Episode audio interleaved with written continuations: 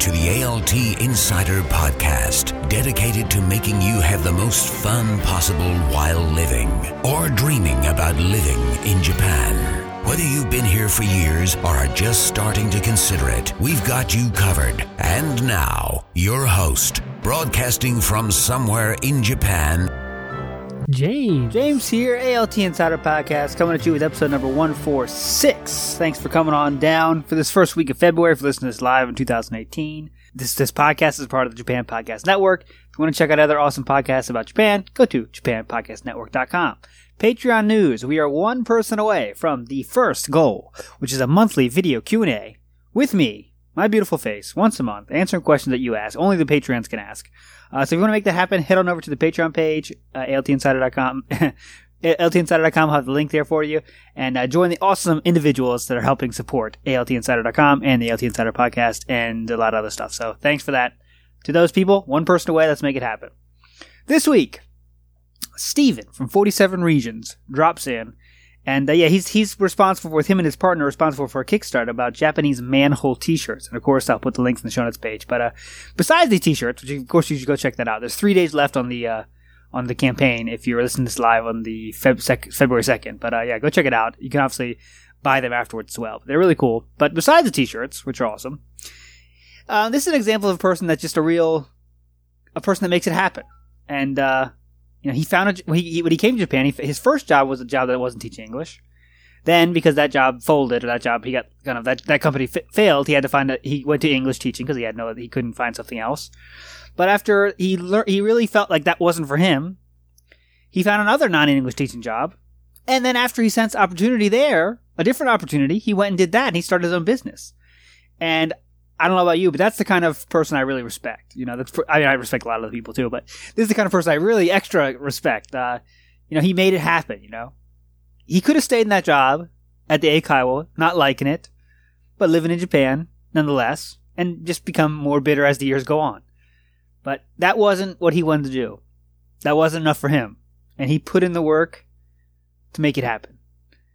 And so, if nothing else, for you out there, if you're in you you you know, if you want to teach English forever and that's your, goal, I hope you can be the best English teacher you can be. And uh, that, I hope that you continue doing that forever. But I know a lot of you out there don't want to be English teachers forever. So just know you can make it happen.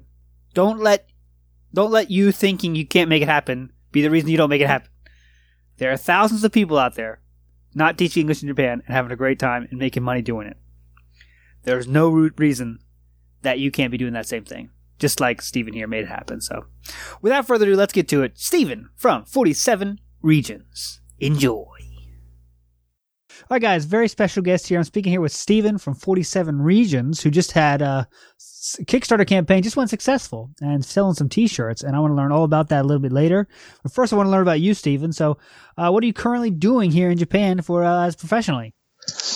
All right. Hi, James. Thanks for having me on your show. Currently, I'm working for myself um, as Kojin Jigyo, it's like a sole trader. I set up my own small business. Um, I'm actually working for it's kind of like a man with a van type deal. So I help foreigners in Tokyo who um, need to move or need to get items delivered. Oh, that sounds pretty cool. So, um, obviously, yep. you can't. That sounds like a job that you can't start in Japan doing. Uh, yes, so let, that's correct. Let's go back to your in your history. How did you start your career in Japan? Then we'll work up to, to today. Okay, so we have to go back a little bit. Um, I came to Japan first in 2007, and I was very fortunate. I was one of the few countries at the time that had the working holiday visa. Uh-huh. Um, I'm from Ireland, and that just became available that year, and I was one of the first people to jump on that. And um, I came over for the year, and I traveled around and did odd jobs, anything that was available. And when the year was up, I was fortunate enough just towards the end to find a job at a car export company.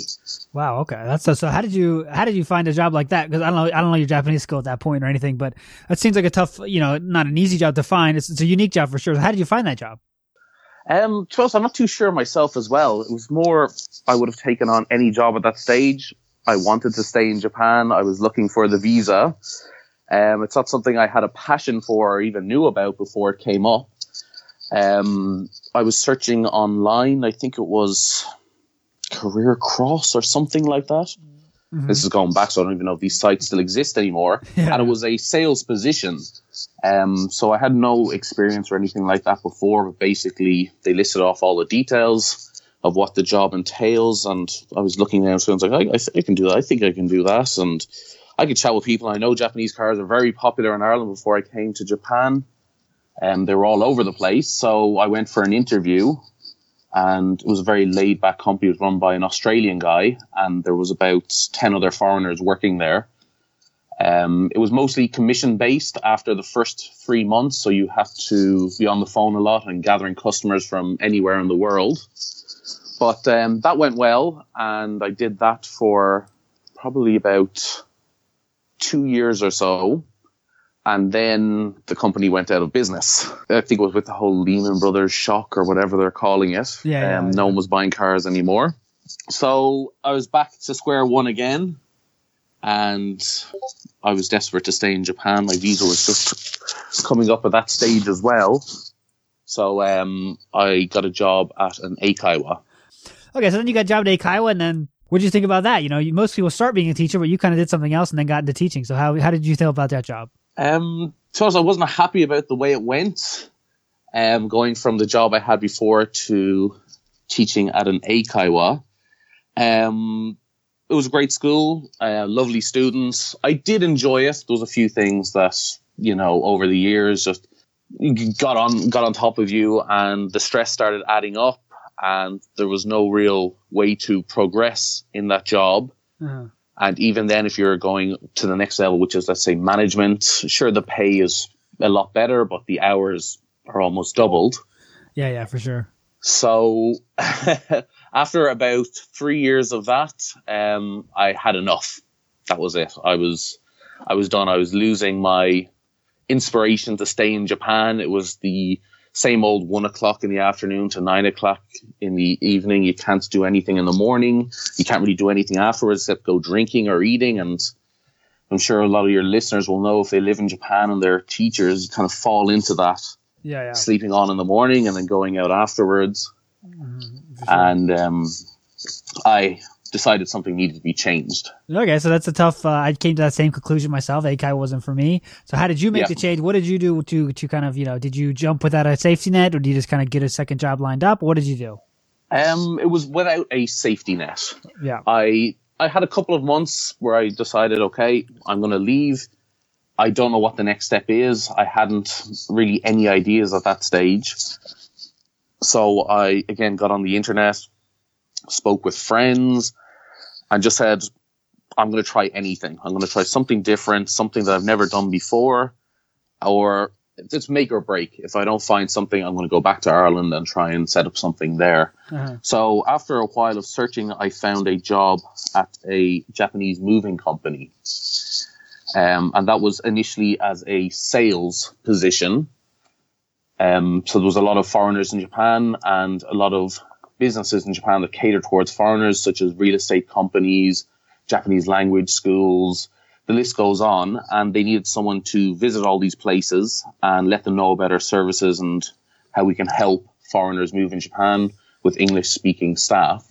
Okay. So again, you found a job without that doesn't require. I mean, I'm not sure yes. that'd be a skill, but you didn't require much Japanese. Again, you found another job like that. Yes.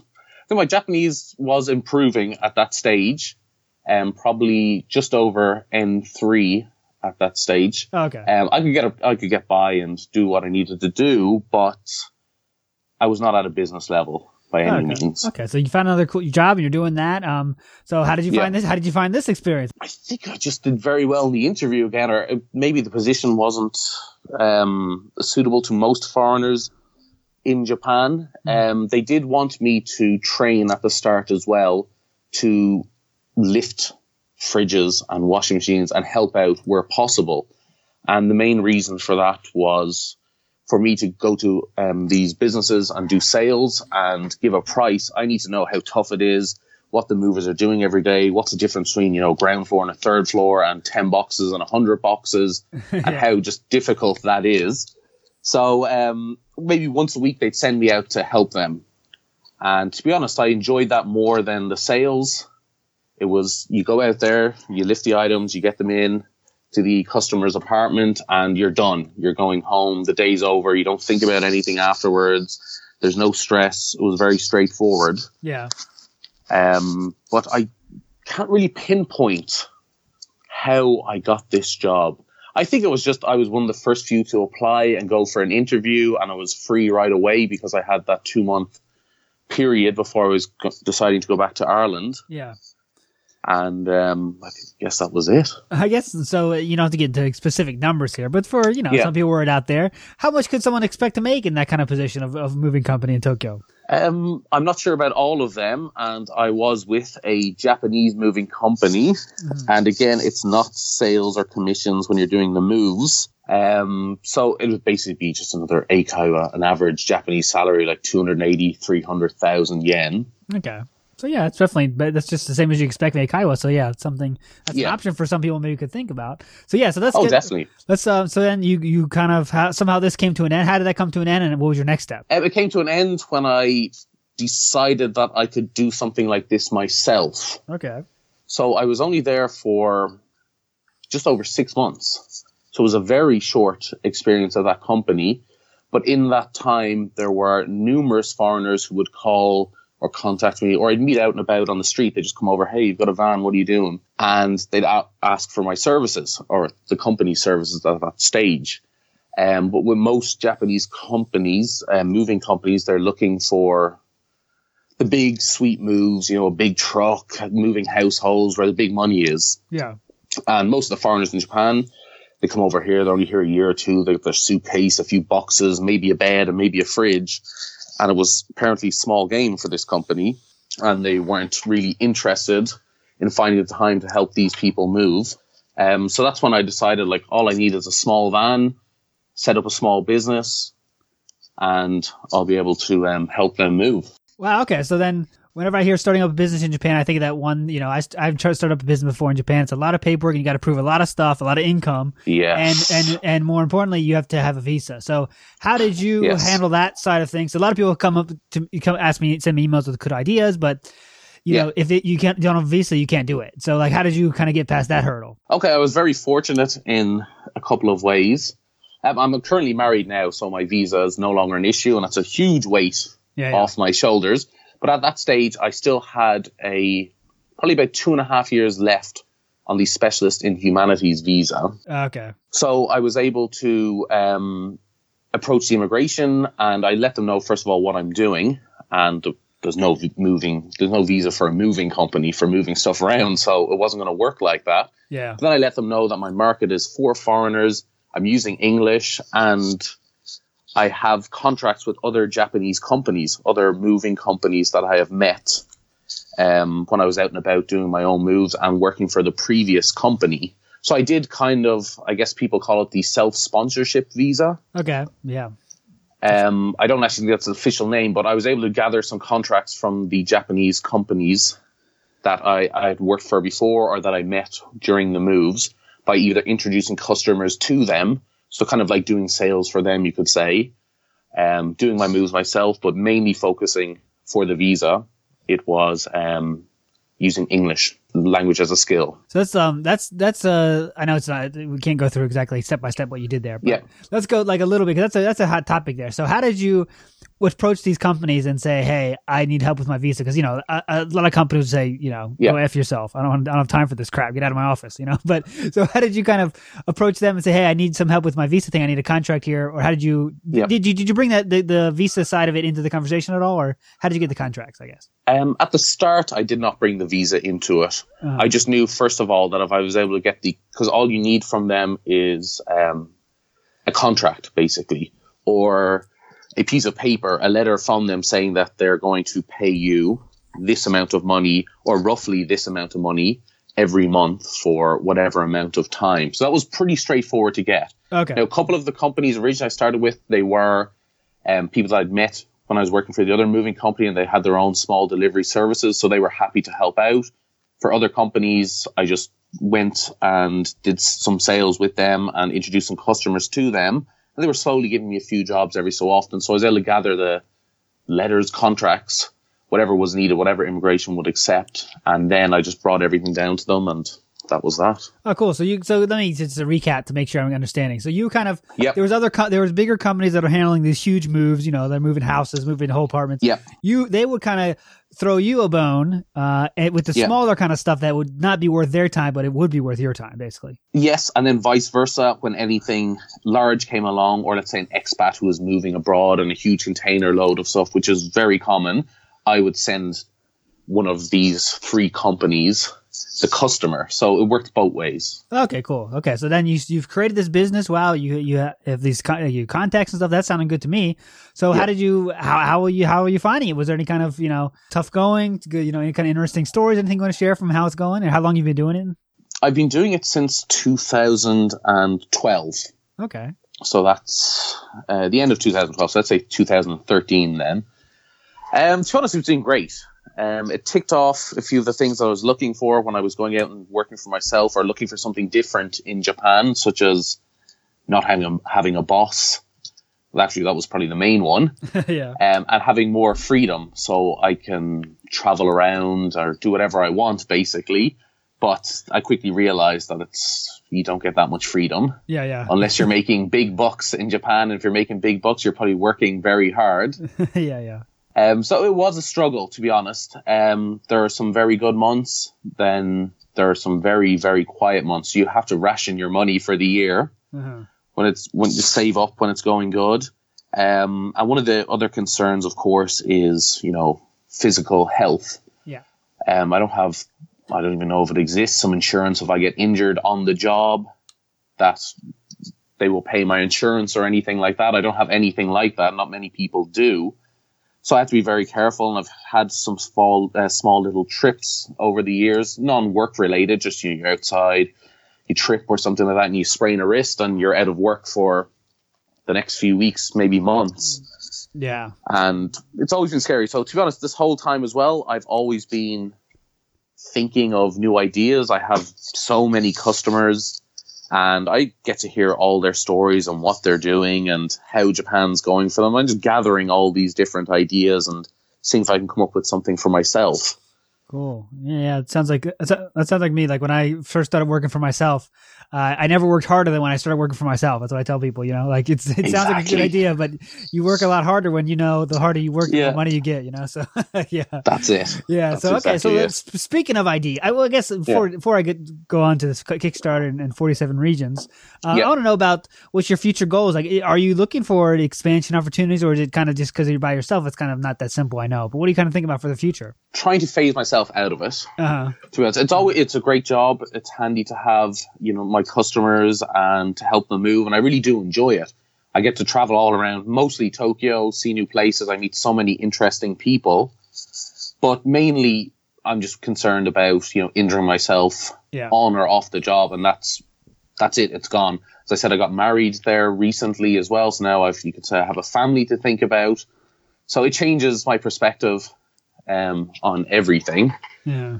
and I need to have something that I can work on, even if I'm injured or not, or if it's raining or snowing outside or not. Like the last few days in Tokyo, there's no moves going on then. Oh yeah, that's true. Yeah, I didn't think about that. Yeah, you got to think about that. But okay, so speaking of Yeah. an, speaking of a uh, another a plan B, if you will, not plan B Yeah. is the wrong word, but another thing.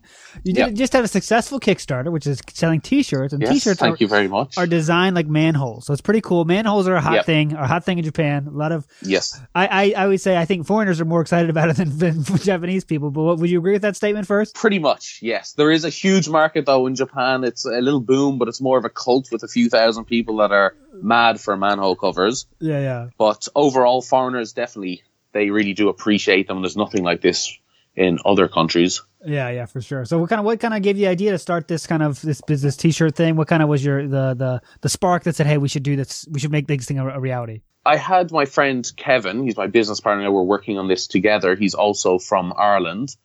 And we'd go out in our little wink- weekly drinks and we'd be sitting around there, like most foreigners do in Japan. You'd see ideas or you'd see stuff. You'd see another foreigner in Japan who did something very simple but made a business and made his money from it.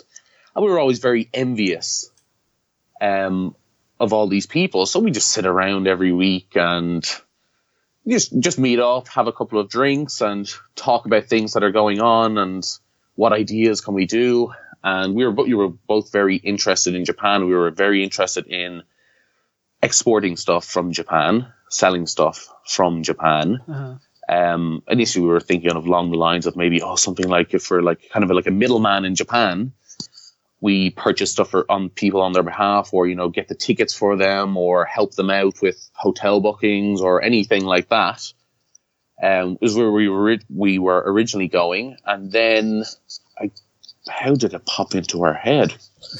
um, how?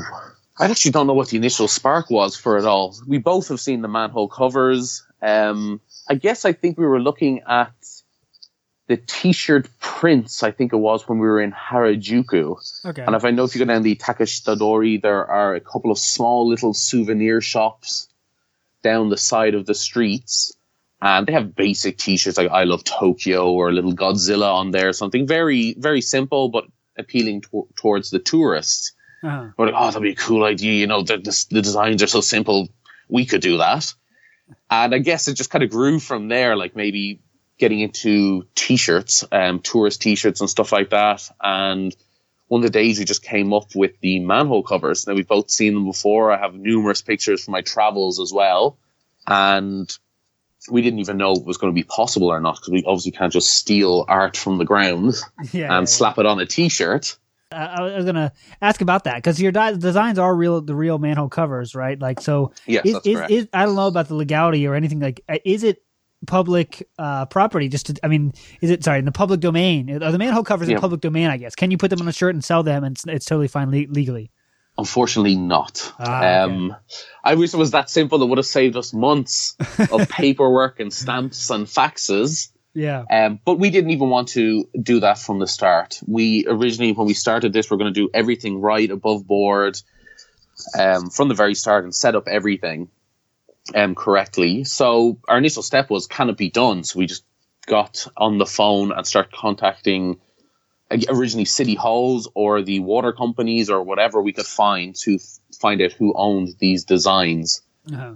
And it turns out most of the time it's the city hall that owns them, and then most of the time when they call them, we've they've no idea what we're talking about. Manhole cover designs, yeah. most of these designs as well are very old. Yeah, and probably even before most of them were born as well. So no one has any record of them, who owns them, or how it all works. So it took months to get permission, and we have to go to each individual city. So let's say, for example, if it was in Tokyo, there's no one office for all of Tokyo. We have to contact the small towns and the cities and deal with each um, city office separately to get permission for these. Wow, wow, that's that sounds like a lot of work. So, is there did they ask for financial uh, remuneration, or do they ask for just ask for permission and they say yes or no? Um, it depends on the city, but we have contracts with them if they want a percentage or if they want T-shirts to sell in their city um, hall shops or to give away at events or at events. Um, nothing was for free. Basically, okay, we had okay. to pay along the way. Um, but to be honest, most of them were very happy when we were contacting them. Um, a lot of these are tiny cities, tiny cities, small towns, mm. and they are trying to get tourists to yeah. visit their cities. And last year, you know, as you might know, it was like almost 28 million foreign tourists visited Japan. Mm-hmm. And um, they're all trying to get in on that and get them to their city. Yeah, yeah, So they were very happy to help with us and work with us and give us some ideas and input and even promote our t-shirts in, as I said, in their shops or on their websites once everything is up and running. So we're very thankful for them. Um, it's been it's been a pleasure to work with them. But as I was saying earlier, the paperwork, the phone calls, the letters, it's not straightforward at all. Like from Ireland, I'd expect it to be I'd call them up and like, sure, you're sure, that's no problem, go ahead and use it. and maybe we'll send you an email, that's it. But no, in Japan, it's back and forth, back and forth. Yeah. So how does you, you know, you said your your Japanese level uh, in the past was uh, like N three or something. So how do you, yes. a lot of paperwork, a lot of a lot of uh, you know phone calls. Who's how's that? Who's doing that, and how, how's that going? Because it has to be in Japanese, right? Yes. Unfortunately for both of us, it was above our level. um, I tried it once myself, and I was successful. But that manhole cover design had been used for something else from a Japanese company before, perhaps a keyring. Uh, so they knew how it all worked. They had permission set forms ready and everything. Um, but for the moment, we've had to hire a Japanese staff part time Mm-hmm. to help us out with um, dealing with the city offices. As I said, you can't mess around. You have to do it correctly from the start. And we need a, a professional, a fluent Japanese speaker. That makes sense. Okay, so let's, let's Yeah. talk about the, the, the campaign. So out now it has Yeah. reached its goal of uh, fi- 50,000, 500,000 yen. So it's not, Yes. it's not a small, it's not a small amount for sure, but you passed it. So that's awesome. Uh, so, Yes, um, how much, how did you, I know Kickstarter, a big part of Kickstarter, for anyone who doesn't know, is, is setting the goal, right? Because if you set the goal Yes. too big, everyone's gonna say that's impossible. I'm not g- Yeah. giving money to that. If you set it too low, it's like, well, that, will they even get their product to, to me if I put, get some money because it's too low, right? So Yeah. how did you come up with that number you, you, yourself? Um, like you were saying, it, it took us a while to get there. We were trying to find the right balance. Um, obviously, we're not made of money as well, and it's not actually cheap to set all this because we're actually sorry, I didn't even mention it. We're hand printing these ourselves, so we needed to get the right equipment to do all of this. Oh, so, so we're not. Sorry, yes. you're printing like in your, in your garage, I guess. Uh, we've got a small office, but it's in a friend's actually car garage. So Oh, okay, yes, I think you, you could say that, but it's, a, Okay, a okay. sealed off room. And basically, we didn't want to just go get the designs and go to a company and hey, print this off. Anybody could do that. You know, there's nothing unique um, or straightforward about. Or there's nothing unique about that. So we decided we wanted to do this ourselves. When we decided originally, we came up with the idea for the t-shirts and then for these designs we always wanted to do it ourselves. We're both hands on. I said Kevin, he's very creative. He's always working on some kind of project or something like that. So our goal was to handprint these. We can get more designs out that way. We can come up with new ideas and we don't have to buy, let's say, a minimum order from some big printing company. Yeah, yeah, that makes sense for sure. So, Um, so for the number, sorry about that. Yeah. Um, back to the the goal. Yeah. Um, we set five hundred thousand yen. Now that will basically cover cover most of our equipment and maybe a little bit of ink. We're still going to be out of pocket and have to pay a lot of money for this. But as you said, if we set it too high, um, it might seem a bit ridiculous for two, for people like two million yen for what for t-shirts. Anybody could do that. You know, you you'll get the the haters will come along then. yeah, yeah. So, Yeah. um, and it mightn't reach the goal. It might get up to a million and then you don't get anything. And too low as well, as you were saying, people just think you're using for free promotion and they're also worried if you're going to get it and why do you even need that amount of money? yeah. Um, so we just thought 500,000 yen was a good number, com- covers um, some of our machinery and most of the inks and the rest of the stuff we'll happily um, pay out of pocket for it and invest our money into it. You know, as we said, we've got a, over 100 backers now, so I think it's going to be a popular um, design, a popular idea, printing manhole cover T-shirts, and then we know that there are people out there who are interested. Yeah, that's a good, good idea. So, and how do you kind of, how do you, you know, you have a few designs here. You have some from Chichibu, Fuji City, uh, Yep. Town, all these different places. So, how do you kind of choose the, the designs? Do you look online and just find the coolest ones, or how do you kind of, how did you choose these specific designs? Um, we mostly looked online just to find out what cities had what designs first. Actually do have two books here as well, um, manhole cover books. Um, right beside me here, some Japanese fanatic cycled around all of Japan taking pictures of manhole covers. So I was able to get some insight into that um, of all the different co- uh, covers. And then online we just search and find some covers we like basically, and then start the process of contacting the city offices. Yeah, wow. Okay. So, yeah, and also, I'm sure it must be tough when you find an awesome design, but then you can't contact them or they don't say yes, and it's kind of, ah, we can't use that one, right? Yes, it's happened a couple of times already where they just said no, they're within their rights and there's no problems there. Or also, um, the cities don't exist anymore. They've been merged or changed over the years, and nobody wants to deal with it in the city office because when we call them, nobody knows what we're talking about at the start usually. And even if they fig- then when they figure out, no one wants to deal with, it, no one wants to step up and take control of all of that because they have to make permission forms, they have to deal with us. They're not getting paid any extra. The, their boss probably just told them, "Hey, also deal with this as part of your job." Uh-huh. So it, it is a struggle when we're contacting and dealing with them. It's got to be tough, and you got to. But yeah, it's cool. Design's really cool. If you want to check it out, go to Kickstarter.com and uh, it's if you search for 47 regions, you can find it. I'm sure you can search Japanese manhole T-shirts or something as well. Yep. Just uh, go go. To, I'll put it in the show notes page, altinsider.com. You'll see the link to the Kickstarter and everything. Um. So yeah, let's talk about the future though. Is this like is it is it doesn't appear to be a one-off thing? So you you're trying to turn this into a real business in the future? Yes, we are. We have the um the name 47 regions. We kept it generic but also related to Japan. Um, as 47 regions just basically covers, you know, the 47 areas, prefectures of Japan. And it gives us a lot of leeway if we want to go in another direction, but also Japan based. But okay. the t-shirts, um, we are going for 47 designs one from every prefecture. Oh, cool! Yeah, so I guess I guess this is your chance. Since obviously you've had a uh, uh, eventful time in Japan so far, you've you've seen you you can definitely handle yourself, and you can yeah. find different ways to make yourself uh, a living in Japan. So I guess a lot of people listening here uh, listen to this show are teachers in Japan or doing something in Japan, but they're kind of looking for the next step. So what kind of advice would you give that kind of person that's trying to find something else, something they really is close to the skill set in Japan because they don't want to be a teacher forever in Japan? What kind of advice would you give that person? Because obviously you know how to how to handle yourself and how to do it. So what would you tell um, person? first off, it's not it's not going to be a, a, quick change. So you'll need to have savings. That's always what I'm saying to everyone. You'll need to have at least six months savings that you can live off, pay your rent, and once you have that, and you have um, some certain ideas of which direction you want to go, you just have to go on the phone, call everyone, open any door that's available, um, online, contacting everyone. Um, is mostly what I have done over the years had some money to survive, and then just got on the phone, got on the internet, talked with anyone that would listen and see what was going on. Now you could say I was very lucky. I just met the right people along the way, but um, I wouldn't have got there if I didn't uh, go out meet people, email any website um, that are offering jobs.